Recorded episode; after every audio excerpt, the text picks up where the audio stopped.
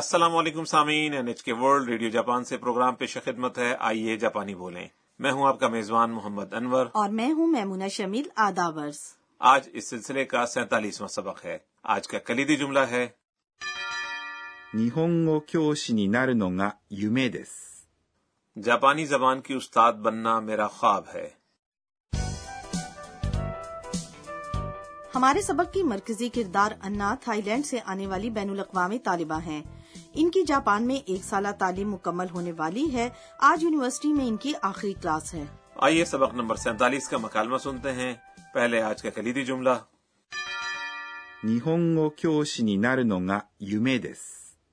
جاپانی زبان کی استاد بننا میرا خواب ہے 最後に、皆さんの夢を教えてください。僕は日本を一周したいです。私は、日本語教師になるのが夢です。 اب مکالمے کی وضاحت کرتے ہیں پروفیسر سوزوکی نے امتحانی پرچے طلبہ کو واپس کیے ہیں رودریگو نے پورے نمبر لیے ہیں جبکہ انا کو پچانوے نمبر ملے ہیں پروفیسر سوزوکی طلبہ سے کہتے ہیں 最後に皆さんの夢を教えてください。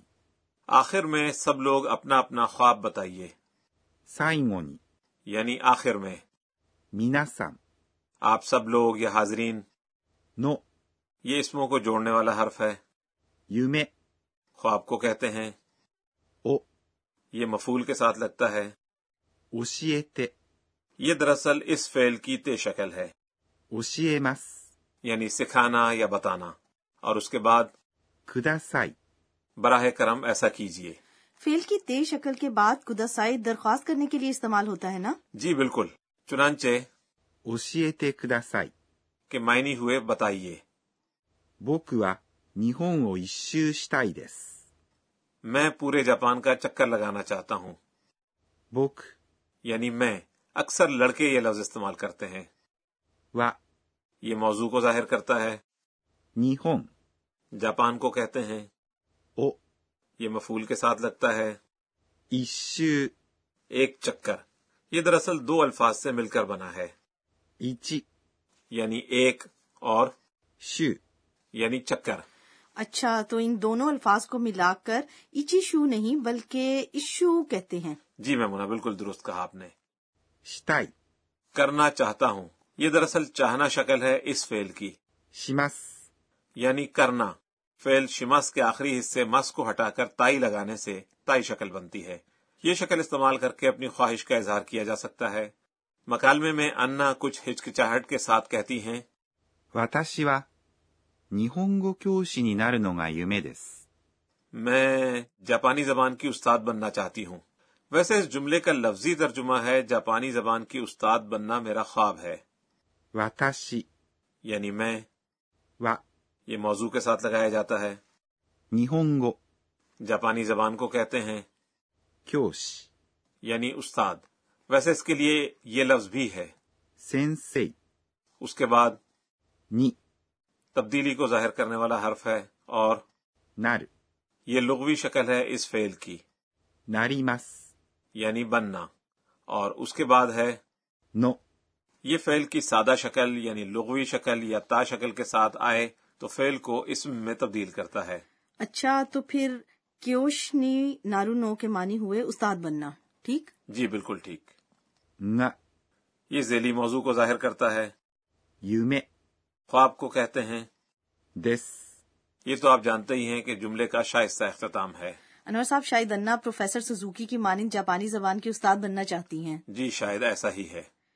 انا کی ٹیوٹر سکورا بھی جاپانی زبان کی استاد بننا چاہتی ہیں تو انا شاید سکورا سے متاثر ہوئی ہوں چلیے اب آج کے کلیدی جملے کی مشق کرتے ہیں جاپانی زبان کی استاد بننا میرا خواب ہے 日本語教師になるのが夢です。 سبق نمبر سینتالیس کا مکالمہ ایک بار پھر سنتے ہیں پہلے آج کا کلیدی جملہ 日本語教師になるのが夢です。 جاپانی زبان کی استاد بننا میرا خواب ہے 最後に、皆さんの夢を教えてください。僕は日本を一周したいです。私は、日本語教師になるのが夢です。 اور اب وقت ہوا ہے ہمارے کارنر گر کی باتیں کا جس میں اس پروگرام کی سپروائزر پروفیسر اکا نے تکناگا ہمیں آج کے اہم نکات کے بارے میں بتاتی ہیں تو آج ہم نے فیل کو اسم میں تبدیل کرنا سیکھا مثلا نہون گو کیوشی نی نارو نو گا یو میں دس یعنی جاپانی زبان کے استاد بننا میرا خواب ہے تو میں اس کا طریقہ سمجھنا چاہتی ہوں تو آئیے پروفیسر صاحبہ سے پوچھتے ہیں 私が教えましょう فعل کو اسم میں تبدیل کرنے کے لیے اس کی سادہ شکل یعنی لغوی یا تا شکل کے بعد の、 یا پھر こと、 لگایا جاتا ہے آئیے اسے مکالمے کے کلیدی جملے کی مدد سے سمجھتے ہیں فعل ہونا کو کہتے ہیں なります。 ناری مس کو اسم میں تبدیل کرنے کے لیے اس کی لغوی شکل یعنی なる、 کے ساتھ نو لگائیں گے یہ اسم میں تبدیل ہو کر یوں بنے گا なるの、 چنانچہ جاپانی زبان کی استاد بننا میرا خواب ہے کو یوں کہیں گے 日本語教師になるのが夢です。 یہی بات کہنے کے لیے نو کی بجائے کوتو کا لفظ بھی استعمال کیا جا سکتا ہے یعنی بننا کے اسم کے لیے نارو نو کی بجائے ہوگا なること、 اوپر کے جملے میں اگر نارو کوتو استعمال کیا جائے تو یوں ہوگا 日本語教師になることが夢です。 لیکن فعل سے بنائے گئے اسم کے فوراً بعد اگر اختتامی لفظ です。 ہو تو پھر فعل سے اسم بنانے کے لیے صرف کوتو ہی استعمال کیا جا سکتا ہے کلیدی جملے کا موضوع تبدیل کر کے یوں کہنا ہو کہ میرا خواب جاپانی زبان کی استاد بننا ہے تو میرا خواب کو کہیں گے 私の夢。 اور اس صورت میں پورا جملہ ہوگا 私の夢は日本語教師になることです。 دوسری جانب فعل سے بنائے گئے اسم کے فوراً بعد دیکھنا یا سننا جیسے دوسرے فعل آنے کی صورت میں پہلے فعل سے اسم بنانے کے لیے صرف نو ہی استعمال کیا جا سکتا ہے مثال کے طور پر یہ جملہ ہے پرندوں کی چہچہاہٹ سنائی دے رہی ہے تو پرندے یا پرندوں کو کہتے ہیں 鳥、 گانا یا چہچہانا ہے 泣きます。 اس کی لغوی شکل ہوئی 泣く。 چنانچہ پرندوں کی چہچہاہٹ کو یوں کہیں گے 鳥が鳴くのが اور سنائی دینا 聞こえます。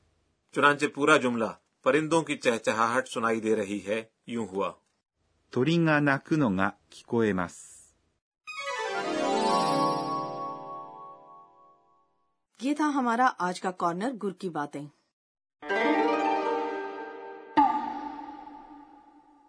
اب وقت ہوا ہے ہمارے کارنر صوتی الفاظ کا اس میں ہم آوازوں یا رویوں کی عکاسی کرنے والی صوتی تراکیب متعارف کرواتے ہیں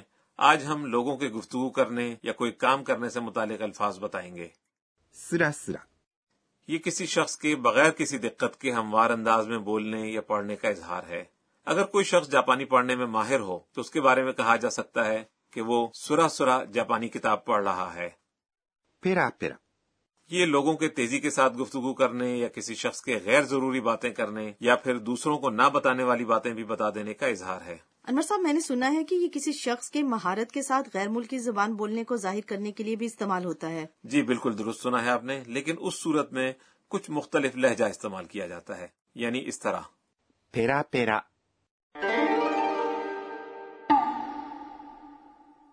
آج کے صوتی الفاظ کے کارنر میں ہم نے یہ الفاظ متعارف کروائے すらすら。 اور ペラペラ。 سبق کے اختتام سے پہلے ہمارا کارنر ہے انا کے ٹویٹ انا آج کے ایونٹس پر ایک نظر ڈالتی ہیں اور ٹویٹ کرتی ہیں えっと、今日は、 میں ہر روز جاپانی مانگا یعنی کارٹون کتابیں پڑھتی آئی ہوں اب میں یہ کتابیں لغت کی مدد کے بغیر سرا سرا پڑھ سکتی ہوں میرا یہ ایک سال بہت کارآمد تھا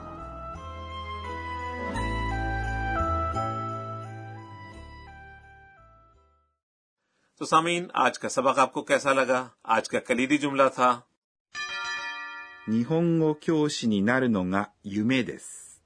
جاپانی زبان کی استاد بننا میرا خواب ہے اگلا سبق اس پروگرام کا آخری سبق ہوگا ہمارے ساتھ رہیے گا